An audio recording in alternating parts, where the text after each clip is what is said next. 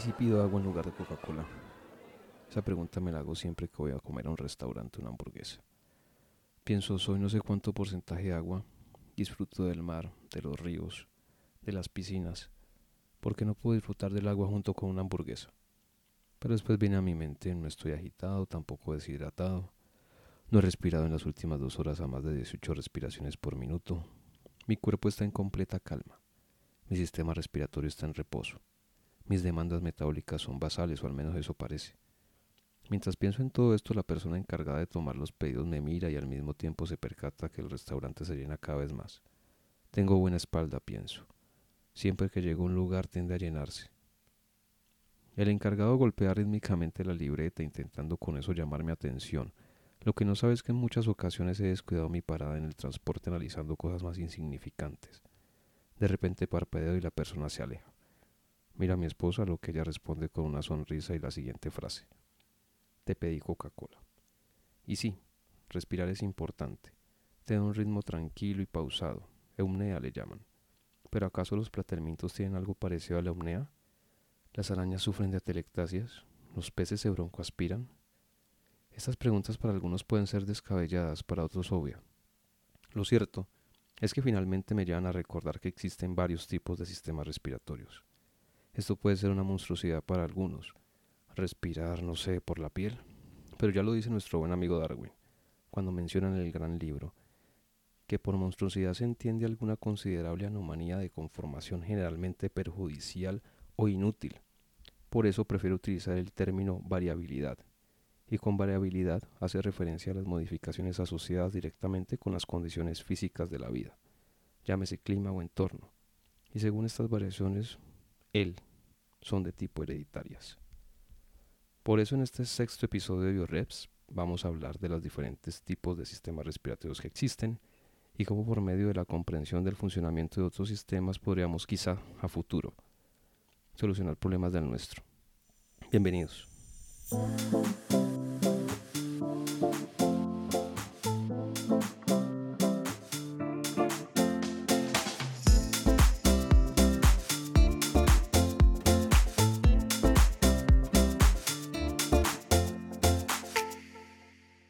Tal? Bienvenidos, ¿cómo vamos? Eh, hoy nuestro sexto episodio. Mi nombre es Carlos Valencia. Eh, les doy la bienvenida. Muchas gracias por compartir conmigo este espacio de tiempo. Gracias por tomarse estos minutos y, de compartir un ratico, un poquito de, de esto que nos apasiona a todos los que estamos aquí, supongo. Yo creo que si tú le estás dedicando un espacio de tu tiempo, de nuestras ajetreadas vidas a escuchar esto, es porque en algo te interesa el cuidado respiratorio entonces ya es algo que compartimos aquí como comunidad y poco a poco estamos creciendo. Agradecerles a todos, a toda Latinoamérica, en Europa, por, por el apoyo. Eh, muy contento de que crezcamos día a día y pues a ustedes gracias por, por, por creer en este proyecto. La, la invitación siempre a que compartan el contenido si les gusta, se suscriban al canal, a la a Instagram, ¿cierto? Vamos a ver este año vamos a tener cambios grandes, vamos a seguir creciendo. Entonces, nada, no se, no se pierdan que, esto va a poner cada vez más chévere. El día de hoy eh, vamos a tratar un tema, el cual es los tipos de sistemas respiratorios. Parece que es un tema chévere porque normalmente siempre nos centramos en el pulmón, pulmón, pleura, pulmón, músculos, pulmón. ¿Cierto? Somos muy eh, el antropoceno que llaman, ¿no? Somos muy esta época que somos el centro del universo, pero debemos recordar que compartimos esta gran roca con otras especies. Y esas especies tienen otro tipo de sistemas que les sirve, que son óptimos, que, funcionan. No vamos a decir si son mejores o peores, pero funcionan. Y puede que de pronto de ellos aprendamos cosas o apliquemos de esos sistemas al nuestro. Podemos hacer una, una simbiosis chévere. Y esto obviamente mediante investigación, pero, pero es bueno tenerlo presente para así poder investigar y seguir avanzando en este tema. Para entrar en contexto, y ustedes ya saben más o menos que a mí lo que me gusta siempre es abordar los temas de lo pequeño a lo grande, hay que empezar con el concepto de la respiración. Siempre hablamos de respiración, respiración, pero muchas veces ahí pasa que gente, personas que están como nuevas en el tema de las ciencias biológicas, eh, se quedan con el concepto de respiración en solamente entrada y salida de aire y sabemos que no. Eh, la respiración es una serie integrada de reacciones químicas por las cuales una célula viva obtiene energía a partir de alimentos o nutrientes eh, para, pues obviamente, pues para eh, hacer las diversas funciones que tenemos. Si ustedes ven en el logo de, de BioResp, ahí estoy yo, ¿cierto? Así con mi super perfil, mi super cara. Y lo que tengo es una mitocondria en la mano, ¿cierto? Eso habla de, respiración, respiración celular, que, que, pienso yo es algo, es la piedra angular de la vida. O sea, la mitocondria es, sin mitocondrias en las células tendríamos, seríamos otro tipo de especie, no seríamos los que somos ahorita. Aparte pues de otras múltiples variaciones, pero hay que entender que respiración, no entender, recordar, porque todos lo sabemos, muchos lo sabemos, no es solamente tomar y botar aire, eso hace parte del proceso, pero no es el proceso completo. Eh, y para hablar de eso, tenemos que hablar de metabolismo, porque la respiración es metabolismo. ¿Ok? Eh, muchos organismos, incluyéndonos la energía y la materia, son suministrados por ciertas sustancias orgánicas, tales como carbohidratos, proteínas, grasas, y estas están sujetas a diversas reacciones enzimáticas. Cuando comemos, ¿cierto? Todo lo que comemos, eso se degrada, pa, pa, pa, se convierte en energía y estamos acá hablando, escuchando, caminando, corriendo, haciendo todo lo que, lo que necesitamos. Y todo esto, por lo general, eh, son esos productos químicos finales son liberados al exterior siendo generalmente con un bajo contenido energético y de pequeño tamaño. Tratamos de utilizar el máximo del producto. Eh, aquí vamos a hablar de animales, no voy a hablar, no nos vamos a meter con las plantas. Sabemos que las plantas, pues, hombre, no hay vida sin, sin plantas tampoco, ¿cierto? Pero básicamente solamente voy a comentar algo de las plantas, es que la fuente energética eh, viene siendo pues la luz y como fuente de materia tenemos el dióxido de carbono, el agua y sales minerales. La energía luminosa en presencia de agua y dióxido de carbono es convertida por las hojas, como todos sabemos, en compuestos químicos ricos en energía, que todos posteriormente disfrutamos en los productos no sé, como, no sé, el mango o como una rosa, como, bueno, tantas cosas como que al producto de estas, este metabolismo de, las plantas, entre otros, ¿no? Ellos como desecho dan oxígeno, nosotros como desecho damos CO2 y ahí hacemos un intercambio, entendiendo pues que nos colaboramos ahí como mutuamente, ¿cierto? Pero eh, vamos a hablar más, más del tema animal. Entonces, hay una variedad de reacciones químicas y cambios energéticos que ocurren en las células vivientes y esto recibe el nombre de metabolismo. ¿Cómo así? ¿No íbamos a hablar de tipos de sistemas respiratorios? Sí, sí vamos a hablar de, de, sistemas respiratorios, pero el sistema respiratorio, como les dije, hace parte, perdón, la respiración hace parte del metabolismo. Entonces no, no, no, no, no sé, no vayan a pensar que, que no, esto hay que asociarlo. El metabolismo hace la respiración hace parte del metabolismo. ¿okay? Para que haya un buen metabolismo tiene que haber una buena respiración. Este metabolismo entonces puede clasificarse de varias maneras aunque convenientemente se clasifica el metabolismo de carbohidratos, proteínas, lípidos, ácidos nucleicos, pero claramente no podemos aislar estas áreas del todo porque pues tienen una interdependencia entre ellas, o sea, tú no comes solamente proteína o solamente carbohidratos, es muy difícil encontrar estos productos, ya obviamente la ingeniería ha avanzado mucho en ese tema, pero por lo general tú cuando comes, no sé, una leguminosa, una verdura, una proteína animal, proteína vegetal, lo que sea, pues está mm, combinada con muchísimos de, estos, de este tipo de, nutrientes. Entonces no, no, se puede aislar, aunque cada uno de estos ya mencionados tiene un metabolismo específico. Entonces desde el punto de vista de metabolismo así de forma grande, macro, macro gigante, estos se dividen en dos, en el catabolismo y el anabolismo. El catabolismo básicamente a qué se refiere? Degradación de moléculas grandes a moléculas pequeñas. Y el anabolismo es lo contrario, de moléculas pequeñas a moléculas muy grandes. Ejemplos de estos, no sé, la degradación de los carbohidratos que se efectúa en una célula hasta que quedan como eh, resultado, como desecho, por decirlo así, digámosle desecho, mejor digámosle resultado, agua y CO2. Esto es un proceso que catabólico, ¿ok? Mientras que la síntesis de proteínas a partir de aminoácidos es un proceso anabólico. Ustedes saben que ¿Una proteína qué es? Pues muchos aminoácidos, ¿cierto? De los 20, de los 20 aminoácidos que existen, que manejamos y forman todas las proteínas que, están actualmente para, procesos y demás cosas. Entonces hay que tener muy claro estos, estos conceptos así como a, forma de, de brochazo, rápido. El término respiración se aplica a una fase particular del metabolismo. Ojo, pues voy a ser muy enfático en esto.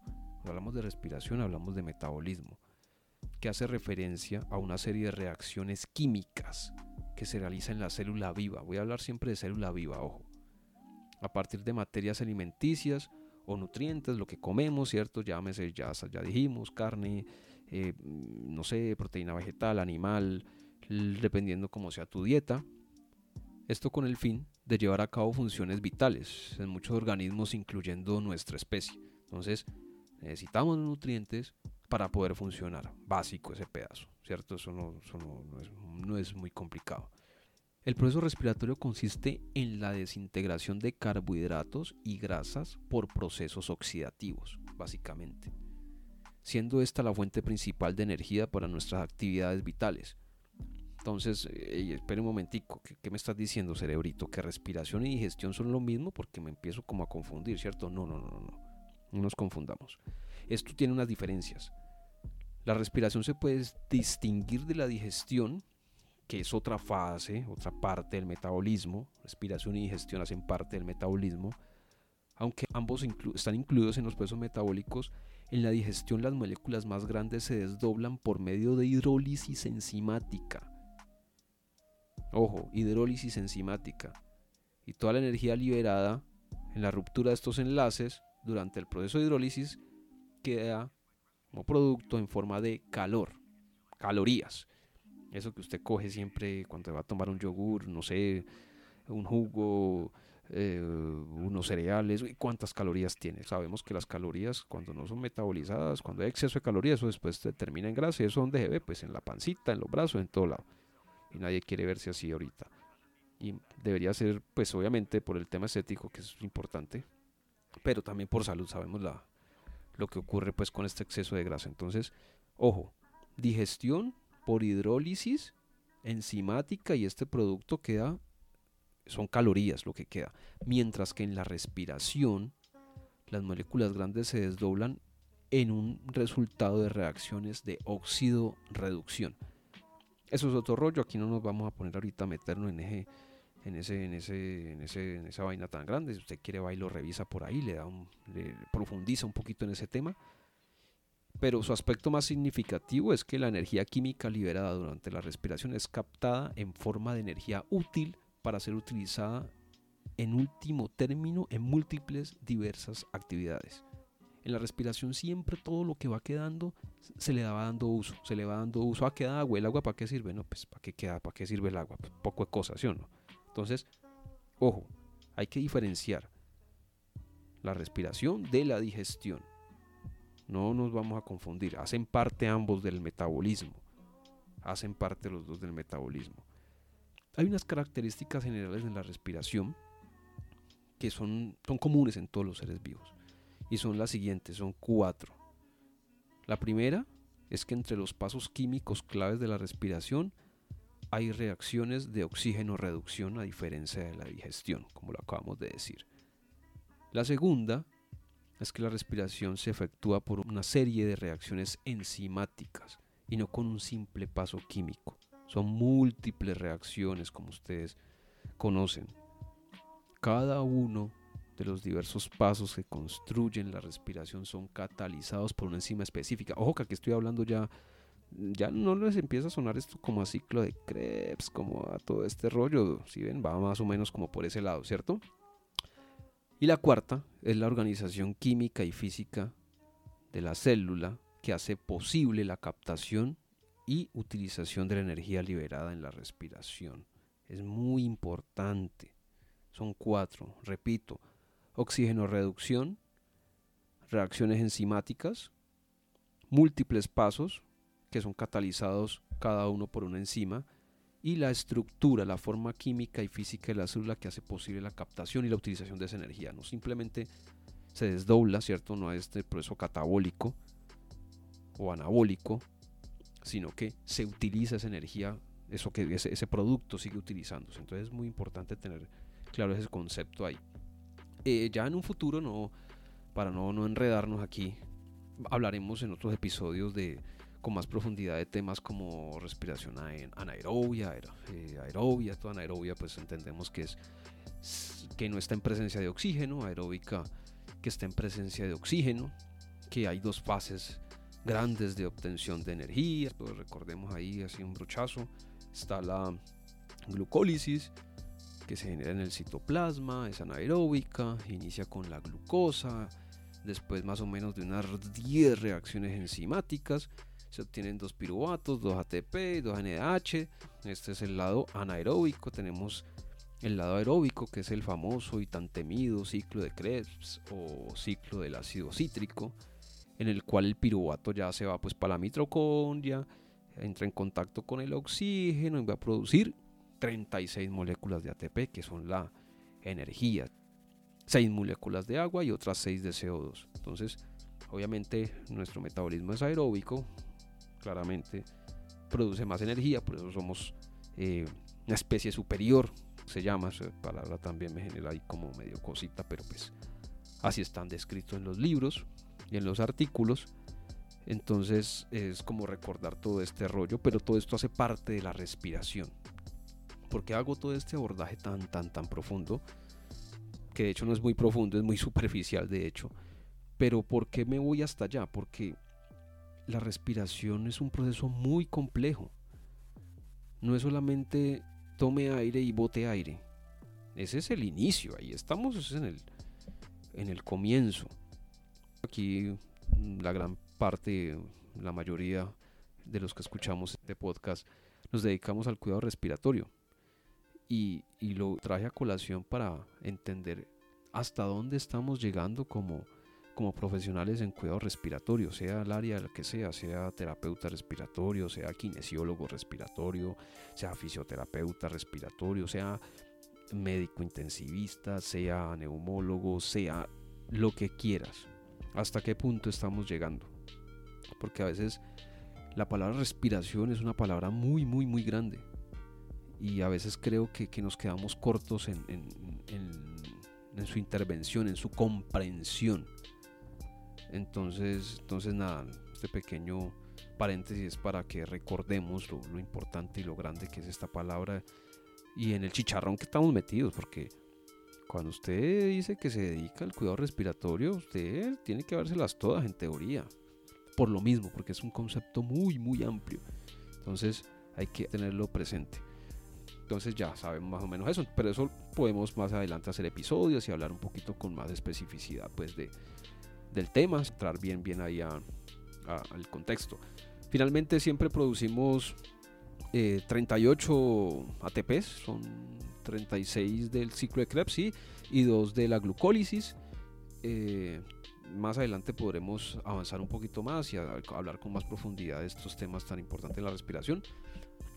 Pero quería hablarlo ahorita para hacer una intro a lo que es los sistemas respiratorios y cómo es que funcionan, cuál es la función principal, por qué es que están, qué, qué es lo que pasa en esa intervención de ellos. Entonces, ya teniendo claro pues que la respiración es una serie integrada de reacciones químicas por las cuales la célula viva obtiene energía a partir de sus alimentos y nutrientes, ¿cierto? Hay que respirar, pero también hay que comer y comer bien para poder pues, tener unas funciones óptimas y que los animales superiores como nosotros, ahí entre comillas, entre paréntesis, efectuamos respiración aeróbica porque pues, ya las acabo, acabamos de decir que son 36 moléculas, mientras que en el, en el anaeróbico solamente son dos, o sea, no es viable para cumplir todas las funciones que tenemos, para tener un cerebro como el que tenemos necesitamos bastante energía, ¿cierto? Y todos sabemos la cantidad de energía que consume el cerebro.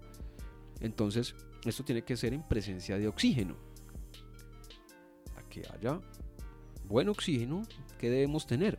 Un medio, un sistema que genere este intercambio de gases óptimo, que sea chévere, que sea funcional, que sea, que sea bien bacano. Los órganos y tejidos del cuerpo que llevan a cabo este intercambio de gases pues tienen el nombre de sistema respiratorio. ¿Para qué? Para que se produzcan todos esos procesos metabólicos que acabamos de mencionar de forma óptima.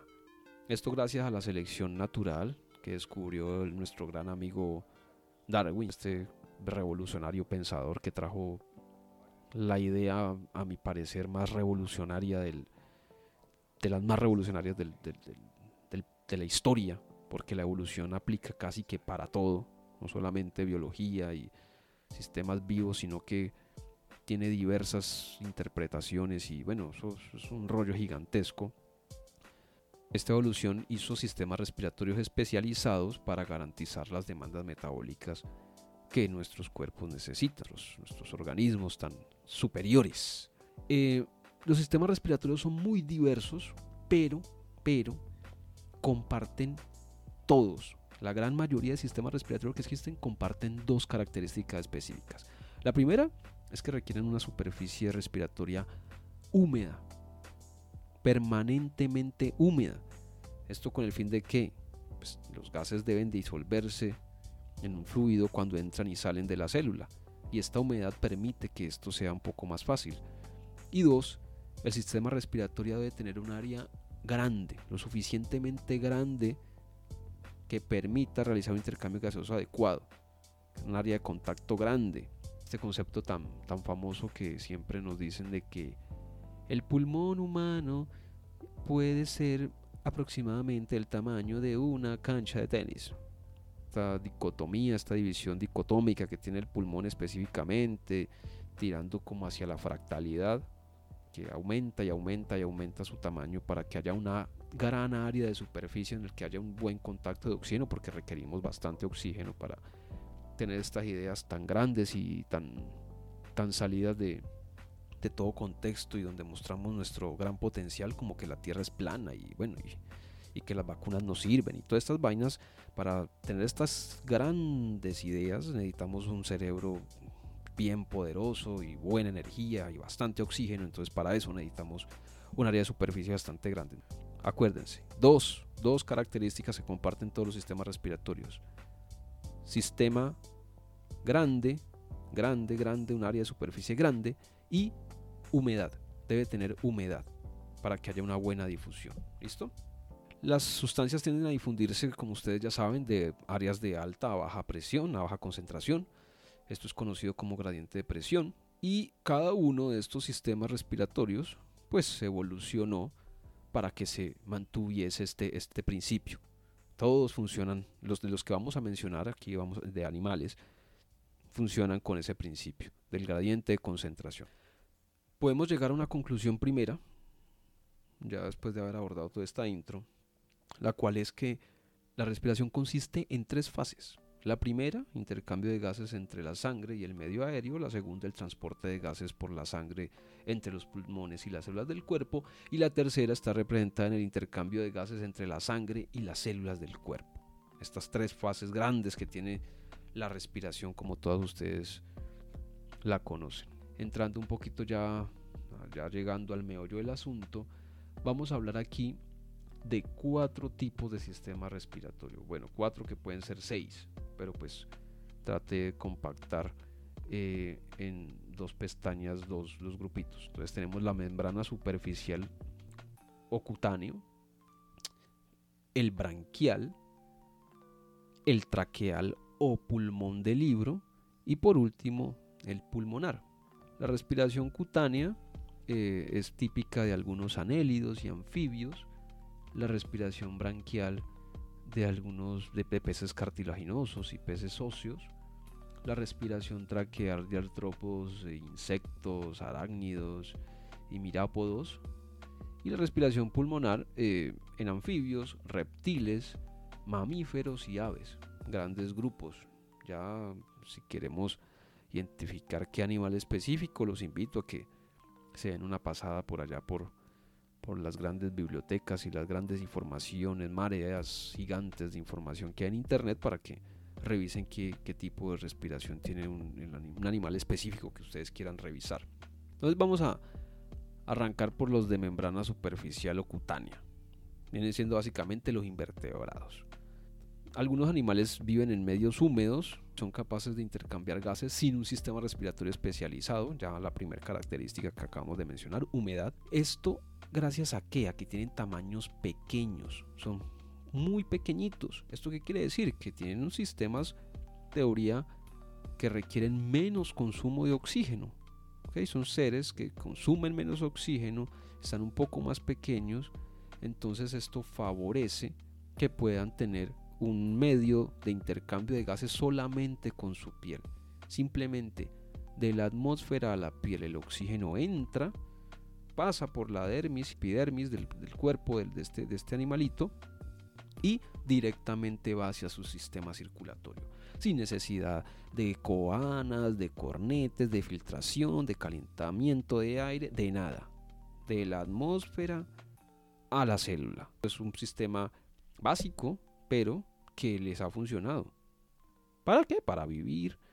Obviamente sabemos no son los animales más inteligentes ni los que tienen las mm, mejor están en la cima de la escala evolutiva, pero les ha funcionado. Les ha funcionado. Hay otros animales que comparten este tema de la respiración por membrana superficial o cutánea y son las esponjas. Básicamente las esponjas lo que hacen es que el agua circula a través de los canales de su cuerpo y así son pequeños, el agua simplemente con este oxígeno que lleva, ahí mismo pasa a las células. Obviamente, como sabemos, les repito, animales básicos que cumplen unas funciones muy específicas, pero les funciona.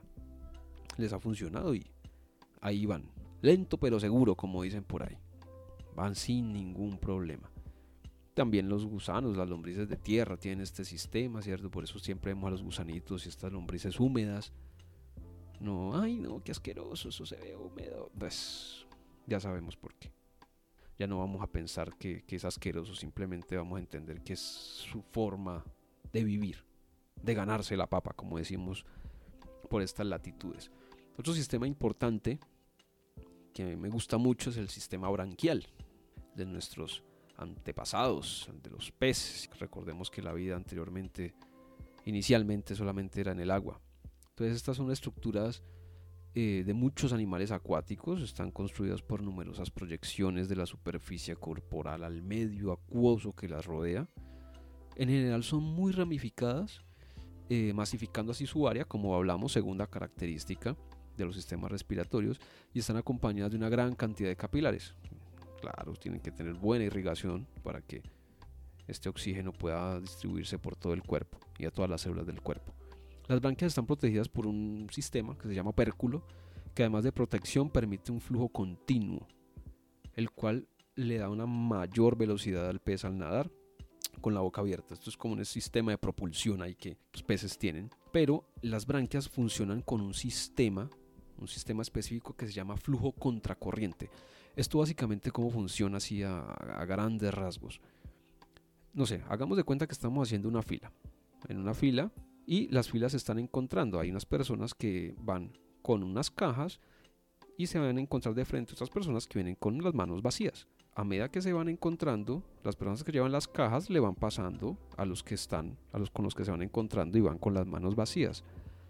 Digamos que una línea es el agua y la otra línea es la sangre desoxigenada. Se encuentran esos dos flujos, recordemos el pez tiene la boca abierta, entra el agua, pasa por el opérculo, de ahí a las branquias y entrega esa, agua que está rica en oxígeno, se choca contra la sangre desoxigenada y posteriormente se va distribuyendo al resto del sistema del, del pez. Esto como a, grandes rasgos, pues es algo muy, muy, muy superficial, es un poquito más, más complejo, pero, pero básicamente así es que funciona este sistema. Abre la boca el pez, el opérculo, entra a los filamentos que están llenos de, capilares, ahí está toda esa, agua oxigenada, se encuentra con esos capilares, esa sangre desoxigenada, difunde, pasa, pasa ese oxígeno, sale lo que tenga que salir y así recircula este, este oxígeno por el cuerpo del pez. Me parece que es un sistema súper chévere, con sus, pues, sus pros y sus contras. Es muy chévere y parece que es sencillo. A veces pienso que no siempre, no siempre, no, la simplicidad no siempre es tan buena. pero hay detalles muy, muy, muy pequeños que, que son muy efectivos. Muchas veces nos vamos a querer resolver un problema por allá con, no sé, con una fórmula súper compleja y a veces la solución es, un, es, algo, es algo pequeño, es algo sencillo. Ahorita eh, vamos a hablar de la respiración traqueal y los pulmones del libro. Básicamente, esto es de los artrópodos. Al ellos tener un exoesqueleto, esto elimina, elimina la piel como una superficie respiratoria, así que descartada la respiración cutánea en los artrópodos. Pero eh, las arañas, escorpiones, ellos tienen una serie de membranas húmedas que conforman un sistema eh, en forma de páginas de libro. Eso es interiormente dentro de su exoesqueleto, lo cual le da la forma a una estructura llamada pulmón de libro. Son muchas laminitas muy juntas, con obviamente al tener como un libro, se adquiere, esto aquí se traduce en la segunda característica que dijimos, gran área de superficie de contacto para que el oxígeno entre y se vaya y sea distribuido por los distintos eh, órganos de nuestro, del cuerpo de estos animales. Y los insectos utilizan un sistema ramificado también, que son las tráqueas, básicamente son muchos tubos, muchos tubos no tienen pulmones, pero esos tubos lo que generan es que cada tubo está conectado hasta las partes más distales y en esos, por medio de esos tubos eh, se deja el oxígeno directamente ahí. Esto por medio de qué? De unos espiráculos que tienen estos animalitos en la parte del abdomen, pero no tienen narinas como tenemos nosotros ni tienen eh, ni utilizan la boca como los peces para que pase el agua, sino que ellos tienen los espiráculos aquí en el abdomen. Por lo general son creo que 8 o 6, me corrigen si me estoy equivocando. Y por ahí, por esos espiráculos, entra el aire, se va por este sistema de tráqueas, que son básicamente tubos. Es un sistema de conducción, pero esa conducción es efectiva que va directamente hasta la célula. Entonces básicamente así es que funciona este, este tipo de respiración eh, traqueal y los pulmones del libro, que me parece que es un sistema también bastante interesante en el que podemos investigar, ser un poco más profundo y ver que, cómo nos puede ayudar eso a nosotros como especie. Y finalmente, pues el pulmonar, es en el que estamos inmersos todos los aquí presentes, o la gran mayoría. El primer pulmón de un vertebrado probablemente se dice que apareció en un pez de agua dulce estancada, favoreciendo su supervivencia se habla del periodo devónico, que hace parte pues del paleozoico, que ustedes saben que tiene seis, seis eras. Hay una serie de eventos climáticos súper importantes. La vida era netamente acuática, por, pues bueno, su gran mayoría era acuática. Los seres que estaban eh, fuera del agua vivían muy cerca de las costas. No habían árboles, eh, había gran musgo. Eh, esta fue una de las grandes extinciones que hubo murieron muchísimos animales del océano y ahí fue que empezaron a migrar estos animales del océano hacia la tierra debido a que el oxígeno en el, en el mar se empezó como a acabar en los océanos debido a unas cianobacterias y a, y a unas algas y una cantidad de cosas que pasaron y estos animales tuvieron que migrar a la superficie porque el oxígeno en el agua era poco, nos tocó correr hacia arriba y ahí fue que empezaron pues los primeros seres, especies de, animales pulmonados. Se, se, conoce mucho, se habla mucho de un pez llamado el Tiktaalik, que era un pez como alargado, aplanado, que tenía, no sé, era como una especie de, parecía, no sé, como un pez, un pez gato o bagre que llaman, pero con, con extremidades. Este animal era grande, posiblemente carnívoro. Se dice que este fue de los primeros animales que, quisieron ese paso a, a la tierra y utilizando ya lo que es el tema de la respiración pulmonar. Obviamente la branquia tuvo que evolucionar a pulmón porque acabamos de, hablar de que el sistema branquial funciona con un sistema de contraflujo. Al estar el océano pobre en oxígeno, no era funcional, por más de que se moviera el pez, era, el mar estaba casi que anóxico. Entonces tuvo que salir porque perdió esa, esa efectividad en esas aguas con poco oxígeno. Actualmente hay unos animales, hay algunas salamandras que viven en aguas estancadas con bajas concentraciones de oxígeno y tienen unas branquias súper grandes para poder captar ese poco oxígeno que hay ahí. La evolución es una cosa impresionante. Pero estos animales decidieron salir y mirar qué era lo que estaba pasando y fue una buena decisión porque pues gracias a eso estamos por acá. Hay algunos anfibios que comparten eh, este tipo de, respiración. Ellos tienen, hacen una metamorfosis hermosa. Tienen la cutánea, tienen branquias y finalmente van hasta, los hasta la respiración pulmonar en su vida adulta, algunas ranas. Eh, algunas utilizan la piel como superficie respiratoria adicional, aún teniendo eh, pulmones. Es espectacular la evolución. Bueno, los pulmones han evolucionado, se cree pues como, como hablamos de, de los peces, se habla de estas branquias, eh, posiblemente lo que ahorita es la vejiga natatoria, que ahorita a los peces les da más como equilibrio y les, les ayuda a mantenerse como en una postura adecuada, pues para básicamente para no andar boca arriba. Eh, se dice que eso fue un pulmón, un pulmón primitivo.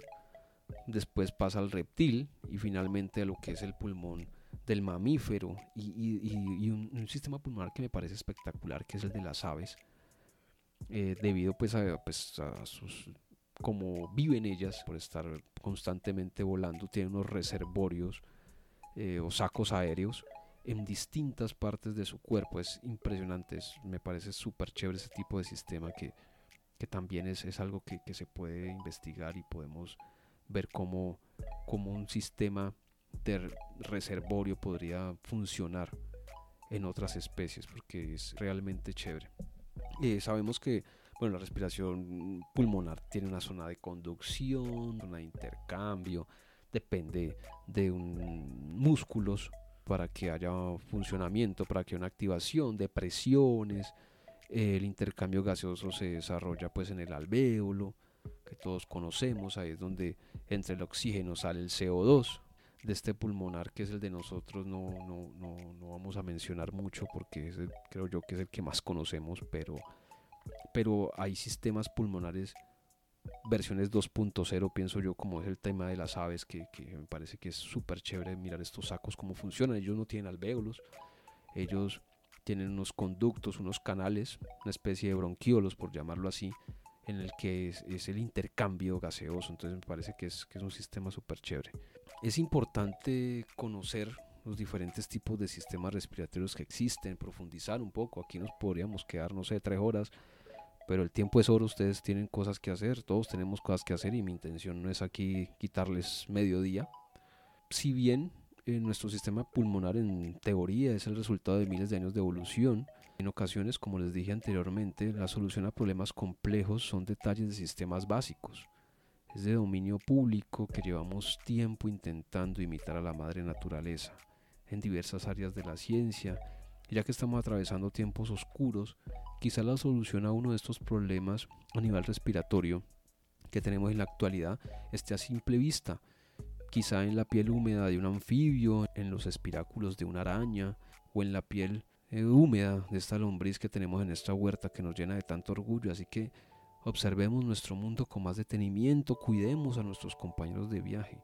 No nos creamos superiores, recuerden que somos compañeros de viaje y aprendamos de nuestros compañeros de viaje. Yo estoy seguro que en la naturaleza y en su vasta diversidad hay muchísimos secretos que aún no hemos descubierto, están esperando ahí por nosotros para, para ayudarnos como conjunto, como grupo, no ayudarnos como humanidad, porque es que siempre hablamos de nosotros, muy antropocénico, pero pero no, es ayudar como a, todos los habitantes de la Tierra, no son, solamente nosotros. Yo siempre escucho que las naves espaciales van y vienen y la cosa y SpaceX, y, pero hay que tener en cuenta que, que somos un grupo y, y si nos creemos tan superiores, pues entonces es nuestra responsabilidad dar un paso más, dar aportar un poquito más y ayudar a todos nuestros compañeros de, de viaje en esta gran nave espacial llamada Tierra. Aquí terminamos este episodio. Les doy las gracias por acompañarme en este viaje, por el cuidado respiratorio que es tan apasionante. A mí me apasiona, yo mejor dicho, yo creo que todo el día pienso en esta vaina. Entonces espero que juntos podamos hacer nuevas cosas. Les recuerdo que estamos en las redes sociales, en Spotify, en Google Podcast, en, en Anchor, en Apple Podcast. Ahí nos podemos encontrar. Está también la página de Instagram de Terapia Respiratoria Hispano la que también nos podemos comunicar por ahí, en, en Facebook también. Entonces nada, eh, muchas gracias por acompañarme. Les recuerdo, si les gusta, compartan, de, suscríbanse y nada, nos vemos en la ocasión. Muchísimas gracias.